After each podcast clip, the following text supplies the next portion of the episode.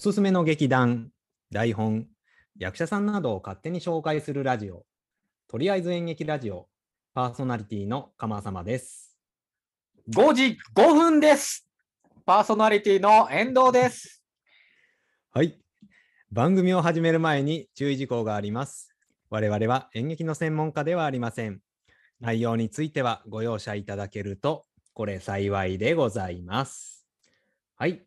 とりあえず演劇ラジオ第45回でございます。45回ですか。遠藤くん、はい。ちょっとあの、鎌袋やんないかい？鎌袋、うん。久々ですね。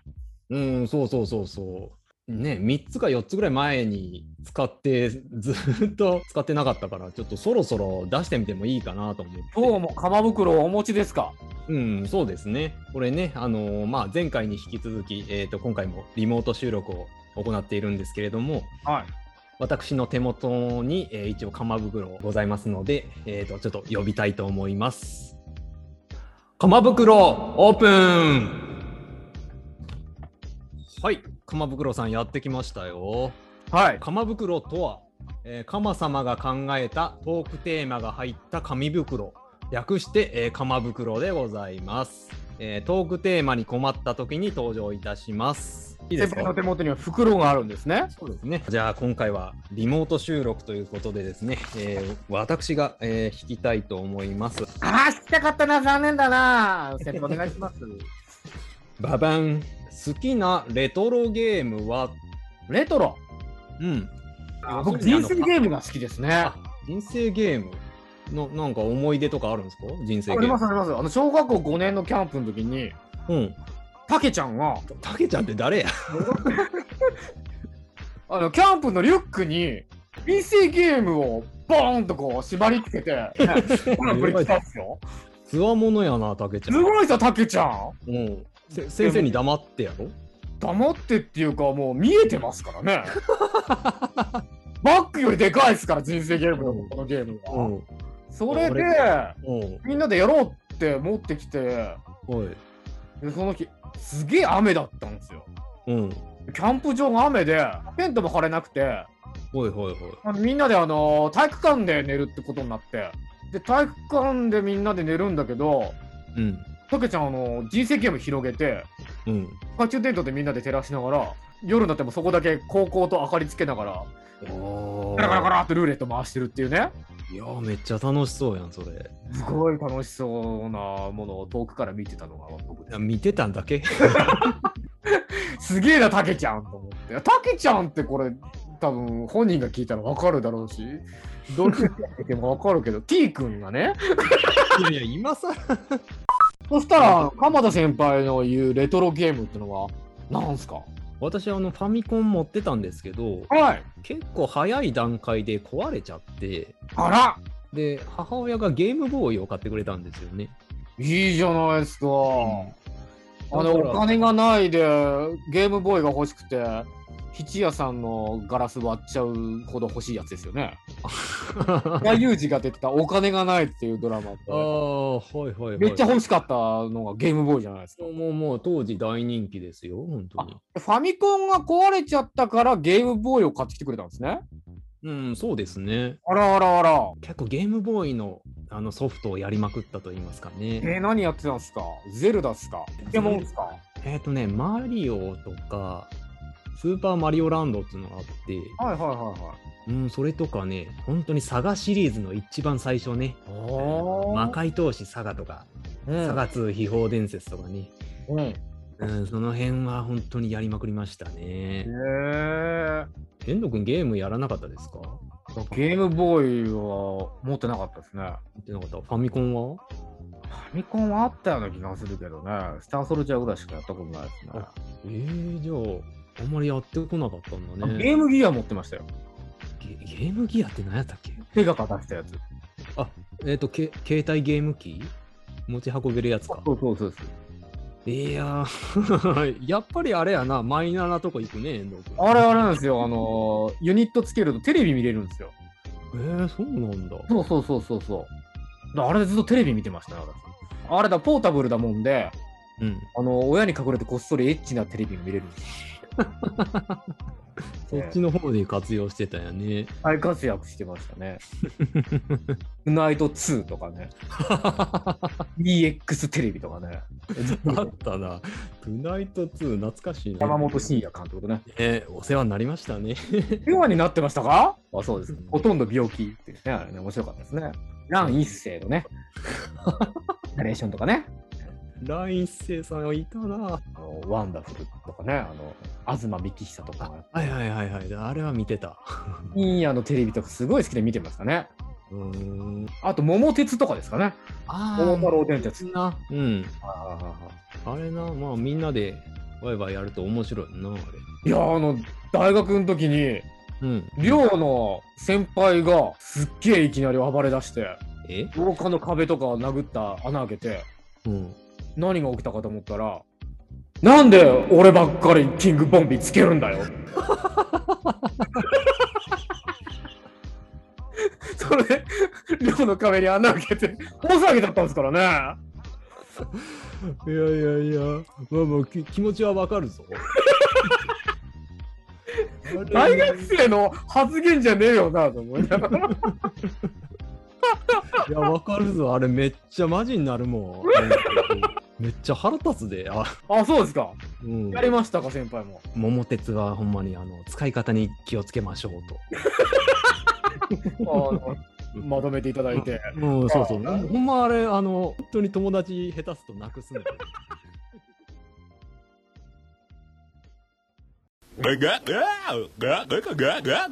桃屋のおっさんのオールデイズ・ザ・ネッポンは、オールネポで原作。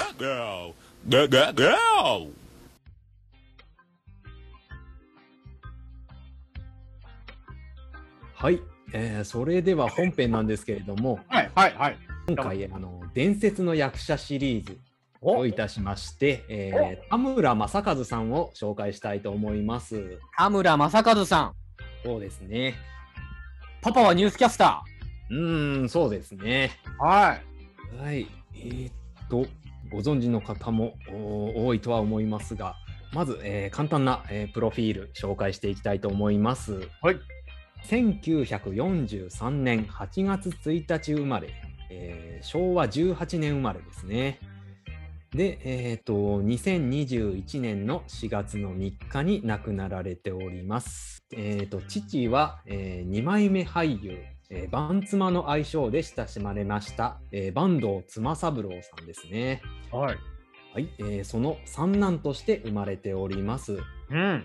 お兄さんが田村隆弘さん、弟田村亮さんも俳優をやっておりまして、えーはい田村三兄弟と呼ばれておりました。田村三兄弟。そうですね。あとあのまあ次男の方もいまして、はい。まあ、この方はあの一般の方なんですけれども、この方も、あのー実はあの田村隆弘さんとか田村正和さんのマネージャーをしておりまして、はい、はい。まあ、本当にあの芸能一家といいますか、え俳優四兄弟だってことですか？そうですね、4兄弟ですよ。ああ、それは知らなかったですね。そうですか。えっ、と、そうですね。まあ、次男の方はその裏方のマネージャーをやられてたということですね。ええというわけで、まあ、華麗なる一族、えー俳優一家の田村家なんですけれども、はいまあ、田村正和さんといえば、プライベートがほとんど、えー明かされていなかった、本当に謎に包まれていたんですよね。ずっと田村正和ってイメージありますね。うん、そうですね。うん。だから、その撮影中もあの共演者と飲みに行くとか、はあの食事に行くとかというのはほとんどなくてですね。い。ええまあまあほほとんどホテルの部屋とか控え室であの一人で過ごしていたそうですね。その役のイメージを、まあ、あの壊さないがためにあんまりあの、プライベートを明かさなかったということですね。だからあのなんかそれがあのものすごい徹底されておりましてはいはい。あの役の衣装があの、自宅に届くんですって。はで、えー、とその役の衣装を着て、えー自宅から撮影現場に向かっていたそうですね。い。もう家を出る時から役作りが始まってるってことですか？まあそうですね。もう衣装から何から何まで揃ってるってことですか？そうです、そうです。ええ家を出た時から古畑任三郎ってことですよね。まあまあそういうことですね。ええはだから普段の田村正和を見せないという、そこまで徹底していたそうですね。へえ。で、えー、と髪を切るときは、専属の美容師さんを自宅に呼んで切ってもらっていたそうですね。へえ。あ、ずっと同じ髪型してるイメージもありますね。そうですね、もうあのちょっとあの襟足が長い、あ、そうそうそうそうそうそう。うん例の髪型、もはいはいはいはいはい。うもうずーっと一人の美容師さんに切ってもらっていたということですね。へえ。あとはあのまあ、演技においてはもう完璧主義でですね、うん。セリフはもう完全にあの本番前に頭に入っており、えーうん NG はほとんど出さなかったそうですね。へえ。まあまあそんな、えー田村正和さんなんですけれども、はい。えー、とここからはあのーまあちょっと代表作を、えーいくつか、えー紹介していきたいと思います。はい。まずはですね、えー、と眠り京志郎ですね。はい。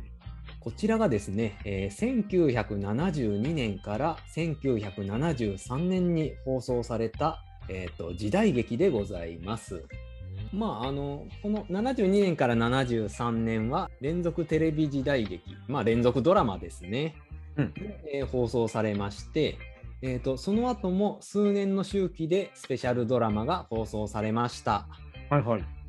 で、えー2018年2月の「眠り京志郎ザファイナル」まで、えー続きまして、うん。えーこの作品が田村さん最後のドラマ出演となっております。ええ。まあそうですね田村さんの出世作でもあり遺作となった作品でございます。うん。ですね、やっぱ若い方は馴染みがないとは思うんですけれどもうん。水戸黄門とか暴れん坊将軍みたいにあの正義のヒーローではなくてですね。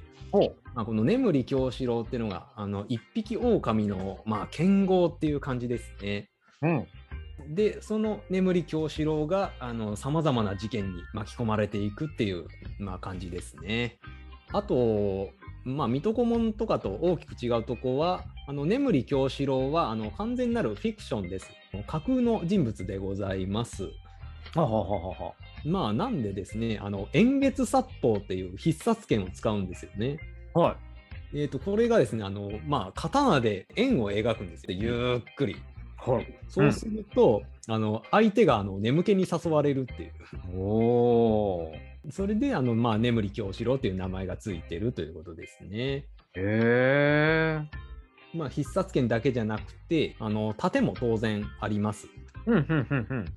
遠藤君はこの眠り京志郎って見たことありますか？全くないですね。全くないですよね。やっぱりその我々の年代40代より下の方になるとあのどうしてもあの田村正和っていうとあのやっぱり古畑任三郎を、まあ、イメージしちゃうんですけれども、このねちょっと眠り京志郎の時の田村さん見るとあのちょっとびっくりすると思います。は結構あのなんだ古畑任三郎とか田村さんゆっくり動くイメージがあるんですけれどもこの眠り京志郎はやっぱりその盾があるのであのものすごい田村さん軽快に動いております。うーん。でこの田村さんの盾も結構独特でですねどうしても切り合いになるんでなんか前かがみに盾ってなりがちなんですけど田村さんあのなんか結構膝をちょっと曲げてうん。背筋をまっすぐなんですよね。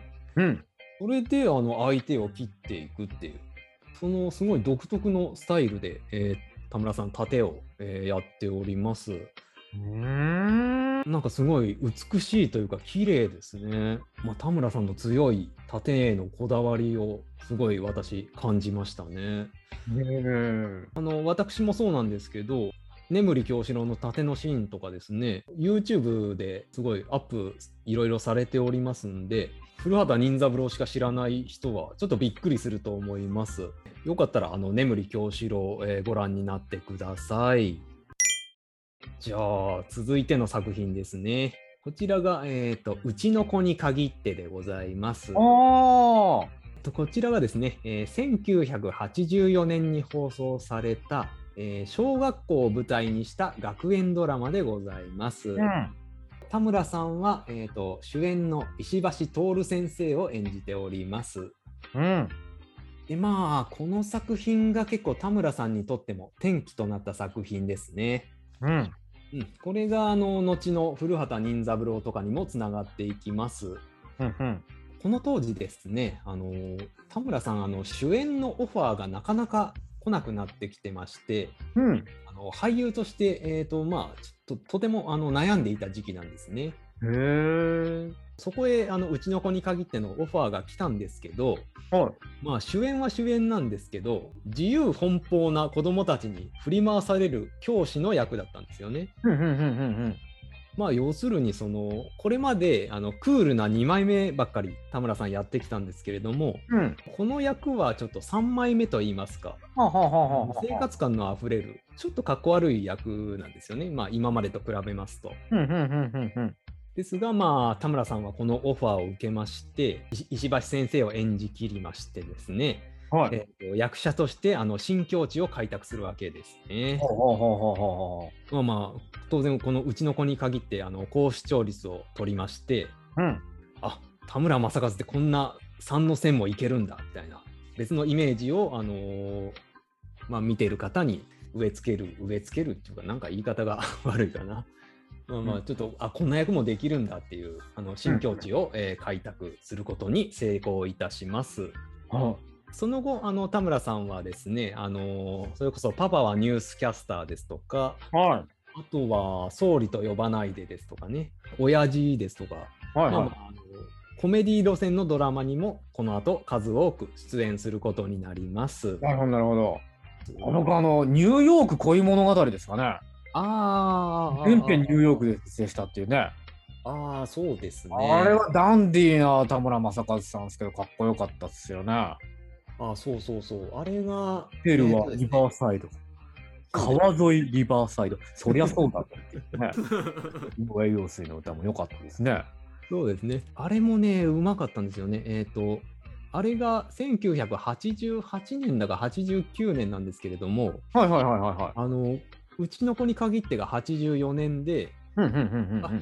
こんな3の線もいけるんだって、印象づけておいてからのニューヨーク恋物語だったんですよね。ああ、そういう流れなんですねそう。そうそう。で、で、やっぱり田村正和ダンディでかっこいいみたいな、うんうんバーンと決まりましたね。あれも高視聴率をマークしたと言いますか、うん。うん。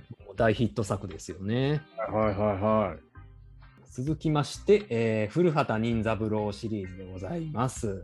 はい。これはもう、まあ、誰もが知ってる、まあ、田村さんの代表作でございますね。うんえー1994年から放送された刑事ドラマでございます。まあ、田村さんの演じる警部補古畑任三郎がですねゲスト俳優演じる犯人のとのやり取りで、えー完璧と思われたトリックやアリバイを崩して、えー真相を解明するというドラマでございますね。はい。連続ドラマとしては3回、えースペシャルドラマとしては、えー7回も放送された、えー田村さんの代表作中の代表作でございます。まあ、これは面白かったですね。あ面白かったですね。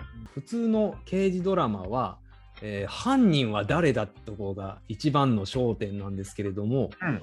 まあ、古畑任三郎は、えー最初に犯人と犯行シーンを全部見せちゃうわけですよね。はいはいはいはい。そこからどう解決するかっていうのが見どころになっているっていうことですね。刑事コロンボの丸パクリってことですよね。まあまあそうですね。まあこれはね、あの三谷幸喜本人も認めてることなので、あのやりとりもね、とても面白いですよね。うん、そうですね。有名な俳優さんがいっぱい出てくるし、そうそうそうすごい楽しかったですよね。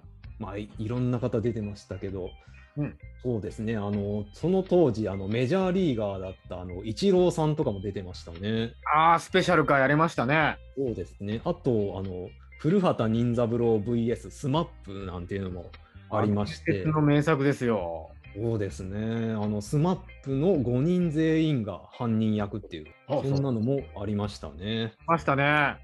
遠藤君、なんか印象に残ってる犯人役ってありますか？津川雅彦ですかね。ああ、津川雅彦さん。本当の最終回と言われるね。ああ、そうなんや。うん。うん田村正和やっぱかっこいいじゃないですか。うん。で、やっぱ、なんかどっか浮世離れしてるっていうんですかね。はいはいはいはい。ドラマの中でもずっとその役で、うん。なんかこう演劇みたいに急にあのスポットが当たるんですよね。ああ、そうですね。で、急にあのカメラに向かって話しかけてきて、うん。その津川雅彦の回は、本当はこのエピソード、最終回に持ってこようと思ってたんですみたいな。あ、あ、田村さん自身がスポットライト当たった時にそうやって言ったんや。そうなんですよ。あー古畑任三郎の中で、唯一人が死んでないんです。あーそうなんだ。犯罪を未然に防ぐんです。ええ僕あれなんですよ。古畑任三郎で田村正和が乗ってた自転車あるじゃないですか。おおはいはいはい。あの自転車の本物を見たんですよ。本物っていうか、あの、生産台数が極めて少ない。だから同じ自転車ですけどね。ええそうなんだ。ええあの、金ピカのうん。ハンドルのはいおしゃれな自転車あ。事件の現場に向かう時に古畑任三郎が乗ってるやつですね。そうです、そうです、そうです。あの自転車、うちの近くの自転車屋さんに置いてありましたよ。え、なんでこんなとこにあるんですか？っつって。なんか日本に10台ぐらいしかないらしいですよ。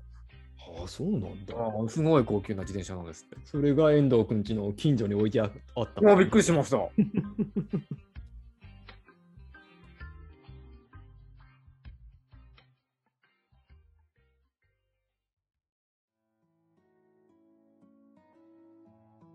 まあ、最後なんですけれども、はいはいはい。えっ、とですね、2010年あたりからですね、うんあのだんだんあのその表舞台に、えー、と出なくなります。ああ、そういえばそうですね。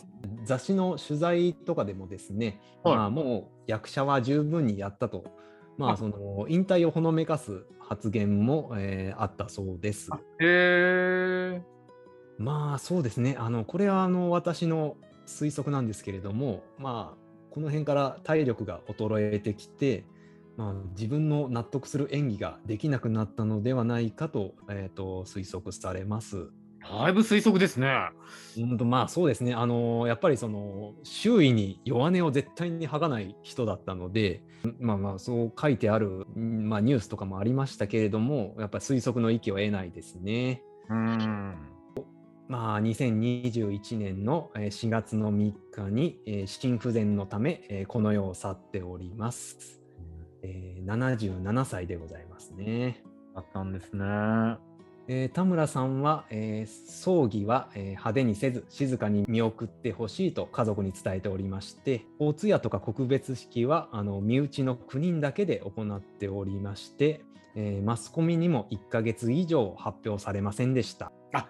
そういうことだったんですね。で、発表がだいぶ遅かった。ね。だからその発表されたのが5月の26日ですから、もう4月3日に亡くなられておりますので、まあこれでちょっと最後になるんですけれども、はいはい。えーとだ大丈夫ですか？なんか言い残したこととかありますか、あ大丈夫です。うん、大丈夫ですかね。はい。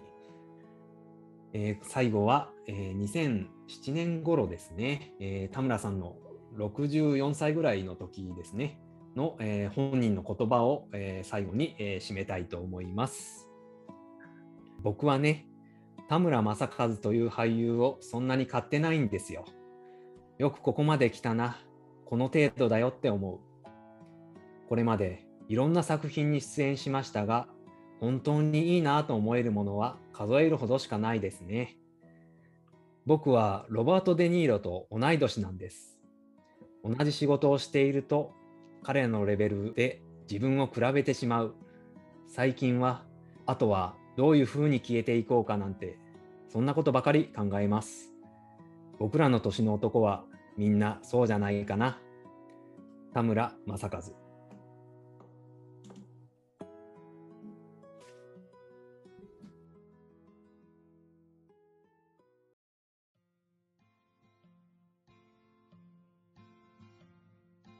はい、どうも、かまさまでございます。えー伝説の役者シリーズ、田村正和さん、いかがだったでしょうか、えーここからはですね、えー、かまさま一人で、恒例のツイッターのハッシュタグ、演劇ラジオでいただきました番組のご感想を紹介したいと思います。まあ、前回の一人収録からですね、えーまた、またなんですけど私、引っ越しをしまして、あの新しいアパートで、えー、と初収録を、えーしております。えー、と今回はですねあの結構あの住宅街の一角のアパートなんでえっ、とまあ非常に静かで、えー収録にえー最適な、えー場所になっております。さて、えー早速行きましょう。まずはですね、えー、あやほうアットただのポッドキャストリスナーさんからいただきました。これはあれですね、あのーあやほうさん恒例のあの、聞きましたツイートなんですけれども、えっ、とですね、聞きましたツイートを、えー7月16日、えー8月11日、えー9月12日、えー10月11日に、えーいただいております。とりあえず演劇ラジオ月1配信ですので、もう配信されるともうすぐに、えー毎回聞いていただいておりますね。えーありがとうございます。えーと、それで9月12日のツイートには、えーと、番組のご感想いただいております。えー演劇ラジオ、ボーイミーツマリアとか、ダブルも演劇漫画ですよ。ぜひ読んでみてください。といただきました。ありがとうございます。これ、あの、第43回でですね、えー演劇漫画特集というのをやったんですけれども、ボーイミーツマリアとかダブルも演劇漫画ですよって、えー教えてくれましたね。ありがとうございます。でね、私この2つの漫画読んだことがなかったので、2つとも読みました。で、えっと、ボーイ・ミツ・マリアはちょっと序盤だけしか読めなかったんですけれども、えっと、このダブルの方はですね、今、まあまあ、ダブルもまだちょっと序盤なんですけど、えっと、こちらは読み進めております。あれですね、あの、まあ、男性2人が、えっと、主人公で、えっと、2人ともね、売れてない、あの、役者さんなんですけれども、なんでしょう、まあまあ、まず絵がすごい綺麗ですし、まあ、展開がすごい早くて、えー面白いですね。まあ、主人公の一人、宝くんって言うんですけど、宝くんがその、まあ、役者として売れるのか売れないのか、みたいな、これからブレイクするか、みたいなところまで読んだんですけれども、それよりその、2人の、まあまあ本当にこの、この2人がいほぼほぼあの部屋も隣同士で一緒に住んでるんですけれども演劇の話も入ってるんですけどこの2人の関係性というかこの2人の日常がすごいすごい詳しくしっかりと書かれてますね。今後2人があの役者としてどうなっていくのかっていうのですねえっ、とこれこれからあの楽しみでございますえっ、と読み進めたいと思いますねはいえっ、とあやほうさんありがとうございましたはい、続きまして、えー、あやなさんからいただきました。えっ、と、8月13日にいただいております。演劇ラジオ、田中邦衛さんの前に、三谷さんの12人やるようなので予約します。ゆりこさんの方も見なきゃ。田中さんのサインと一言が書いてあるお蕎麦屋さんに偶然入っての後に、えー訃報を聞いたので衝撃でしたが、タイトルだけ知ってるのもありましたが、演技に真摯な方だったのですね。といただきました。ありがとうございます。と、お蕎麦屋さんにね、えー田中邦衛さんのサインがあったということで、えーと、あやなさん、あれですよね、あの、京都の方ですので、なんか、あれですかね、時代劇の撮影かなんかで訪れたんでしょうかね。で、えーと、まあ、以前、あの、三谷幸喜さんの台本12人の優しい日本人を紹介した回があったんですけれどもでえっ、とその後どうやらあの三谷さんの12人の優しい日本人があのテレビでやったのかな。でえっ、とそれをあの予約したということでですね。でえっ、と8月22日にですねまたあの綾菜さんが、えー、とツイートしてるんですけれどもえー12人の優しい日本人の舞台版生瀬さん石田さんと、えー見てます。面白いけど混乱します、えーハッシュタグ演劇ラジオといただいておりますね。ありがとうございます。そのまさに、えー、と見ている時に、えー、とツイートしていただいてますねあれですねあの番組の感想ではないんですけれども、あの、こういうツイートしていただけると、あの、とても嬉しいですね。ありがとうございます。えーと、それからですね、えーと、9月14日にも、えー、ハッシュタグ演劇ラジオ43ということで、えー、っと、まあ、これもあの、聞きましたツイートですね、えー、いただいております。えーと、43回は演劇漫画特集のやつですね。こちらも聞いていただきました。はい。あやなさん、ありがとうございました。はい。続きましてですね、えーこちら、Gmail でいただいております。ギョップル2さんからいただきました。はい、お久しぶりでございます。かまさま様、遠藤様、ギョップル2と申します。しばらく、とりあえず演劇ラジオから離れておりました。7月頃から過去のエピソードを聞いておりました。寺山修司の回、良かったです。蜷川幸雄の回、良かったです。蜷川幸雄の回だったか。普段はおちゃらけてる遠藤様が映画今を生きるを真剣に評価されていて、こういう話をもっともっと聞きたいと思いました。役者だけじゃなく、脚本について語るのも面白いですね。12人の優しい日本人、楽しませていただきました。ムーザイと投票するシーン、よく覚えてらっしゃいますね。ポッドキャストを聞いて大笑いしてしまいました。演劇のことではありませんが、かまさま様のお仕事の件、社員のマネジメントの件を聞きました。あまり悩まないようにしてください。サラリーマンをやっているとそういうことが何度もあります。そんな時は落ち着いて、社内や仕事を見回す機会と捉えてください。では、次のエピソードを楽しみにしております。といただきました。ありがとうございます。はい、ギョップル2さん、えー、久しぶりにお便りいただきました。そうですね、遠藤くんが映画の、今を生きるの話をしたのは、蜷川幸雄さんの回ですね。えー遠藤くんはですね、あの、舞台をよく見るんですけれども、えっ、と、映画の方もほんとよく見てまして、で、映画を見たら見たで、まあよく語るんですよね。あとはあの、第41回の12人の優しい日本人の回のご感想もいただきました。まあまあまあ、大笑いしてくれたってことでね、本当に嬉しいですね。こういうご感想いただくと。まあ、これは、まあ、我々が面白いんじゃなくて、あの、12人の優しい日本人が面白いんですけれどもね。あとあの、これもあの41回なんですけれどもね、えっ、とまあ私が仕事でちょっと落ち込んでいるという、まあ話したんですけれども、仕事をちょっと見直すいい機会ということで、えー励ましのお言葉いただきました。ありがとうございます。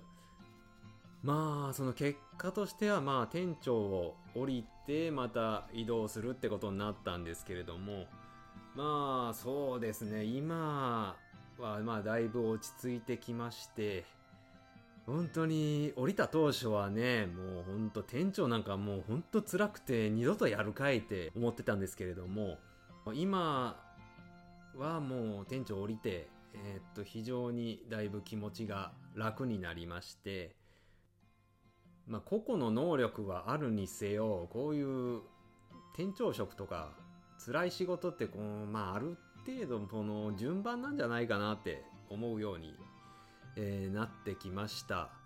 うーん、だからその店長とかマネージャーとか、その責任のある仕事って、その、望んでやりたい人って正直そんないないんじゃないかなと思いまして、えー、だって辛いんだもの。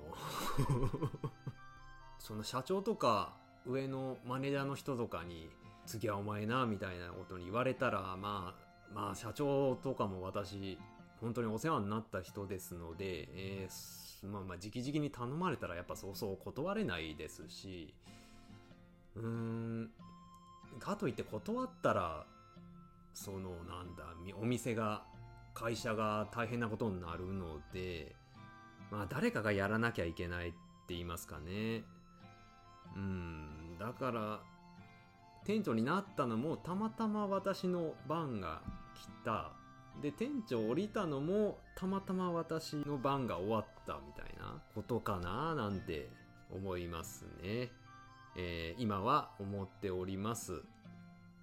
うん、だから、その、もし、まあ、再び、まあ、店長やってくださいっていう依頼が来たら、これも順番かなと思って、えー、慎んで、えーお受けしようと思います。まあ、まあ、二度とオファー来ないかもしんないですけどね。もう、あいつはもうあかんわ、とか言ってね。もう、それはそれでまあ、いいかなと。えっ、と、今、えーそんな気持ちになっております。はい、えー、ギョップルスーさん、ありがとうございました。えー番組にいただいたご感想は以上でございます。はい、今回も皆さん本当にありがとうございました。えーまだまだ、えー番組のご感想お待ちしております。はい、それでは番組の、えーご感想の宛先ですね。お便りの方はですね、メールまたはツイッターでお待ちしております。メールアドレスは、かまさま7アットマーク gmail.com すべてアルファベット小文字で、k-a-m-a-s-a-m-a 数字の7アットマーク gmail.com ツイッターはダイレクトメールか、ハッシュタグ演劇ラジオで感想をつぶやいてくれれば OK です。演劇は漢字、ラジオはひらがなでお願いいたします。それから、Spotify でも最新回からすべての過去回を聞くことができます。こちらは、とりあえず演劇ラジオで検索してください。それではまた次回お会いいたしましょう。さようなら。